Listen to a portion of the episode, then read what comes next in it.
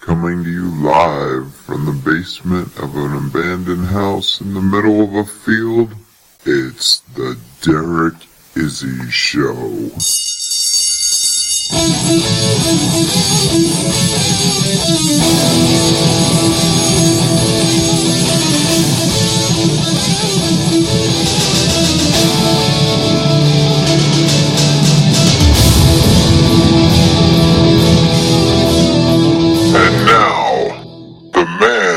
Making history his story, Derek Izzy.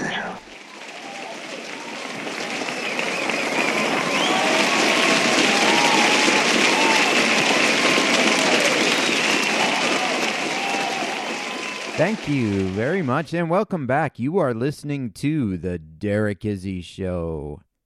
This month's episode is brought to you by betonline.ag. Now, before we get into the topic of today's podcast, this exclusive deal can only work when you go to derekizzy.com and click on the betonline.ag link. Now, what that link will get you is a 50% matching bonus on your initial deposit. What does that entail? Well, BetOnline is a sports gambling site, but you can bet on anything. They got politics, they've got odds on award shows, any type of sporting event, they will have odds on it. And when you make your initial deposit and get your 50% matching funds, you can start ahead of the game. But the only way to get that is to go to derekizzy.com, click on the betonline.ag link on derekizzy.com, get your 50% matching funds, and you are off and running. Now, today's podcast takes us back in time again. The father of the topic of today's podcast was a Jewish immigrant from Russia. He came to the United States in search of a better life. Coming to the United States without the language and without money, the father had to figure a way to make it in this new country. He started his own business, a delivery business. As that business grew, he developed it to the point where it was a legitimate business with 10 trucks servicing the company's needs. As that business grew, this transportation trucking company would grow to have over 700 trucks in the fleet, grossing $20 million a year. A very successful trucking business. That's the kind of success that the topic of today's podcast was born into. He grew up in Pennsylvania, eventually graduating from the University of Notre Dame. As that business grew, he grew up in a life where he didn't have to worry about money. The family business was in excellent shape. He had a good education. Everything was laid out in front of him to have a successful life and a successful career. Growing up, falling in love with the Philadelphia Eagles football team, the topic of our podcast had the crazy idea to purchase the team. Now, he came from a successful family business, so he had money, but not the kind of money it takes to purchase an NFL team. But in 1949, he got together with lots of other people, invested a small amount of money, and they went after it. They tried to buy the Philadelphia Eagles, but it didn't work. After several attempts, different monetary values, different partners, finally, in the year 1969, he was able to buy the Philadelphia Eagles for a record price of $16 million. Being the kind of crazy entrepreneur, the topic of our podcast, the first thing he did was fire the head coach. As someone who always remained loyal to his friends, loyal to his family, except for his spouse as he went through several divorces, but he was known as a very loyal and generous person. The head coach that he fired, well, that head coach was locked into a 15 year contract. He still had 11 years left. But with a record of 28 wins and 41 losses, the new owner of our Philadelphia Eagles just made the decision and said he had to go. Taking over the Eagles He owned that team and operated it with the same vigor that he operated his own personal life. Being extremely generous, if there was a player that he wanted, that the head coach wanted for the team, that the general manager wanted for the team, he authorized them to get that player. It didn't really matter how much that player cost. If someone from his team wanted that player, they were going to get them. And this type of generosity extended beyond the Eagles organization, but having the Philadelphia Eagles gave him a platform to use this generosity. Some of this generosity included starting the Ronald McDonald House program. When families had children that were in the hospital, the Ronald McDonald House gave them a place to live while they were incurring these medical bills.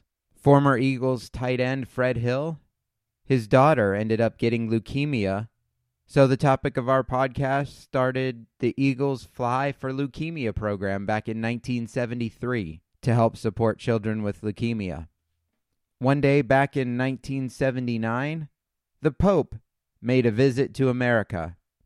And what did the topic of our podcast do? Well, the Pope needed an altar in order to speak during his visit. So the topic of our podcast wrote out a $25,000 check for an altar for the Pope. He had money and he was definitely willing to spend it just to make people happy, just to make himself happy. Money was no object to this entrepreneur. He did have some children. As I mentioned before, he did have multiple wives. He went through five different marriages. Not the best financial decision, but the turmoil in his marriage life was very similar to the turmoil he was about to face in his financial life.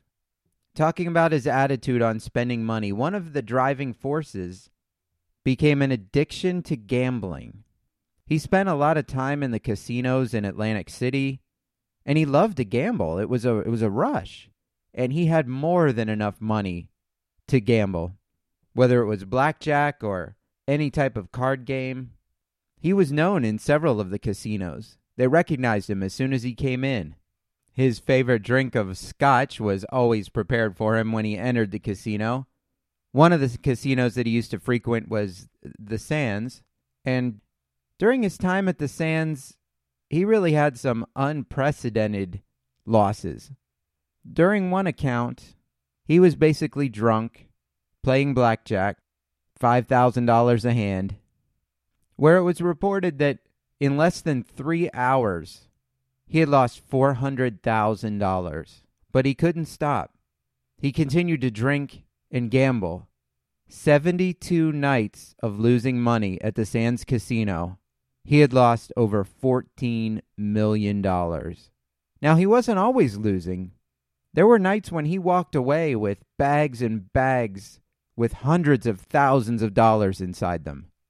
And his gambling, well, that fueled a lot of his a lot of his issues with marriage. There was an occurrence where one of his wives had gone to the casino and pleaded with the executives to make him stop. She was trying to get him out of there, but no one would listen to her. On that night, her husband went on to lose $600,000 at the blackjack table. But to him, money was no object. He used to fly into the Philadelphia Eagles games in his own private helicopter, and he would take private planes on vacations. He was known to just hop in and go away for a weekend. He lived the life of a high roller, and he lived that to the extreme. This extreme behavior, when it came to gambling, would eventually catch up with the topic of today's podcast. After losing a total of $20 million at Resorts International and the $14 million at the Sands Casino, it all seemed like it was coming to an end. This outrageous, outrageous spending and gambling addiction was something that he could not handle. Coming from a family that built a business from nothing, from the ground up, into a multi million dollar business, and then buying into a successful NFL team and growing that franchise. He got in at $16 million, and in order to cover his gambling debts, he was at the point where he had no recourse but to sell the Philadelphia Eagles. The team he purchased for $16 million, he would then sell for $65 million. Ever the successful businessman, he was able to pay off his gambling debts, sell the team, and still profit $10 million. Was this the happy ending? This was definitely not the ending of our story. Even though his debts were paid, this would not be the end of the gambling for the topic of our podcast, for he would go on. He actually spoke to Congress about his gambling addiction. In 1999, he told a congressional hearing on compulsive gambling that his losses totaled between 40 and 50 million dollars. The topic of our podcast, now 81 years old, living in his mansion in the Philadelphia suburbs. Well, there was a knock on his door. He was being evicted from his mansion for failure to pay taxes. The home that he had owned for 30 years, seven bedroom mansion in Radnor, Pennsylvania, he was now being evicted. He filed for Chapter 11 bankruptcy. He lost the house, his helicopter, all the cars that he had owned, including a Rolls Royce. As his supply of money had dried up, his gambling had come to an end. His loyalty to his former employees, players, coaches, friends, that loyalty was still there. And as he was evicted from his home, he would move to a motel. Having no money left, he relied on the courtesy and donations of former friends, former employees. The charity from them is what allowed him to stay alive. After living in the hotel, he was admitted to the hospice wing of St. Agnes Medical Center in Philadelphia.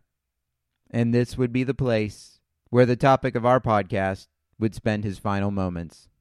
Dying at the age of 88, Dick Vermeil would say, I've lost a very close friend. I think the NFL has lost one of its most unique characters in a position of ownership that ever existed. He was not ordinary, he lived life to the fullest. As his friend Dan Duncan wrote during his obituary, he said to put his life in football terms, he threw on every down.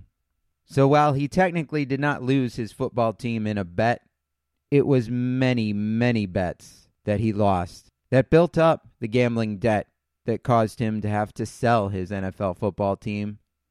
We will always remember the unique story of Leonard Tose, the topic of today's podcast, because now you know the rest of the story.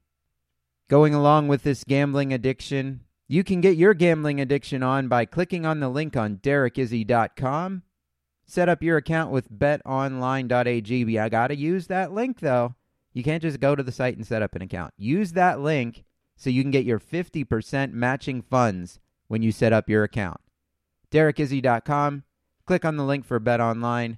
Get your matching funds and start gambling because Leonard Tose played blackjack and card games, but when you use Bet Online, you can bet on the Philadelphia Eagles or you can bet against them. But when you use Bet Online, you get that 50% matching funds and you're already on top. In your spare time, please write a five star review of The Derek Izzy Show. Those reviews go a long way. And tell your friends about the show. If you hear an episode you like, you can always reach me, Derek, D E R E K, at derekizzy.com. And until then, good day.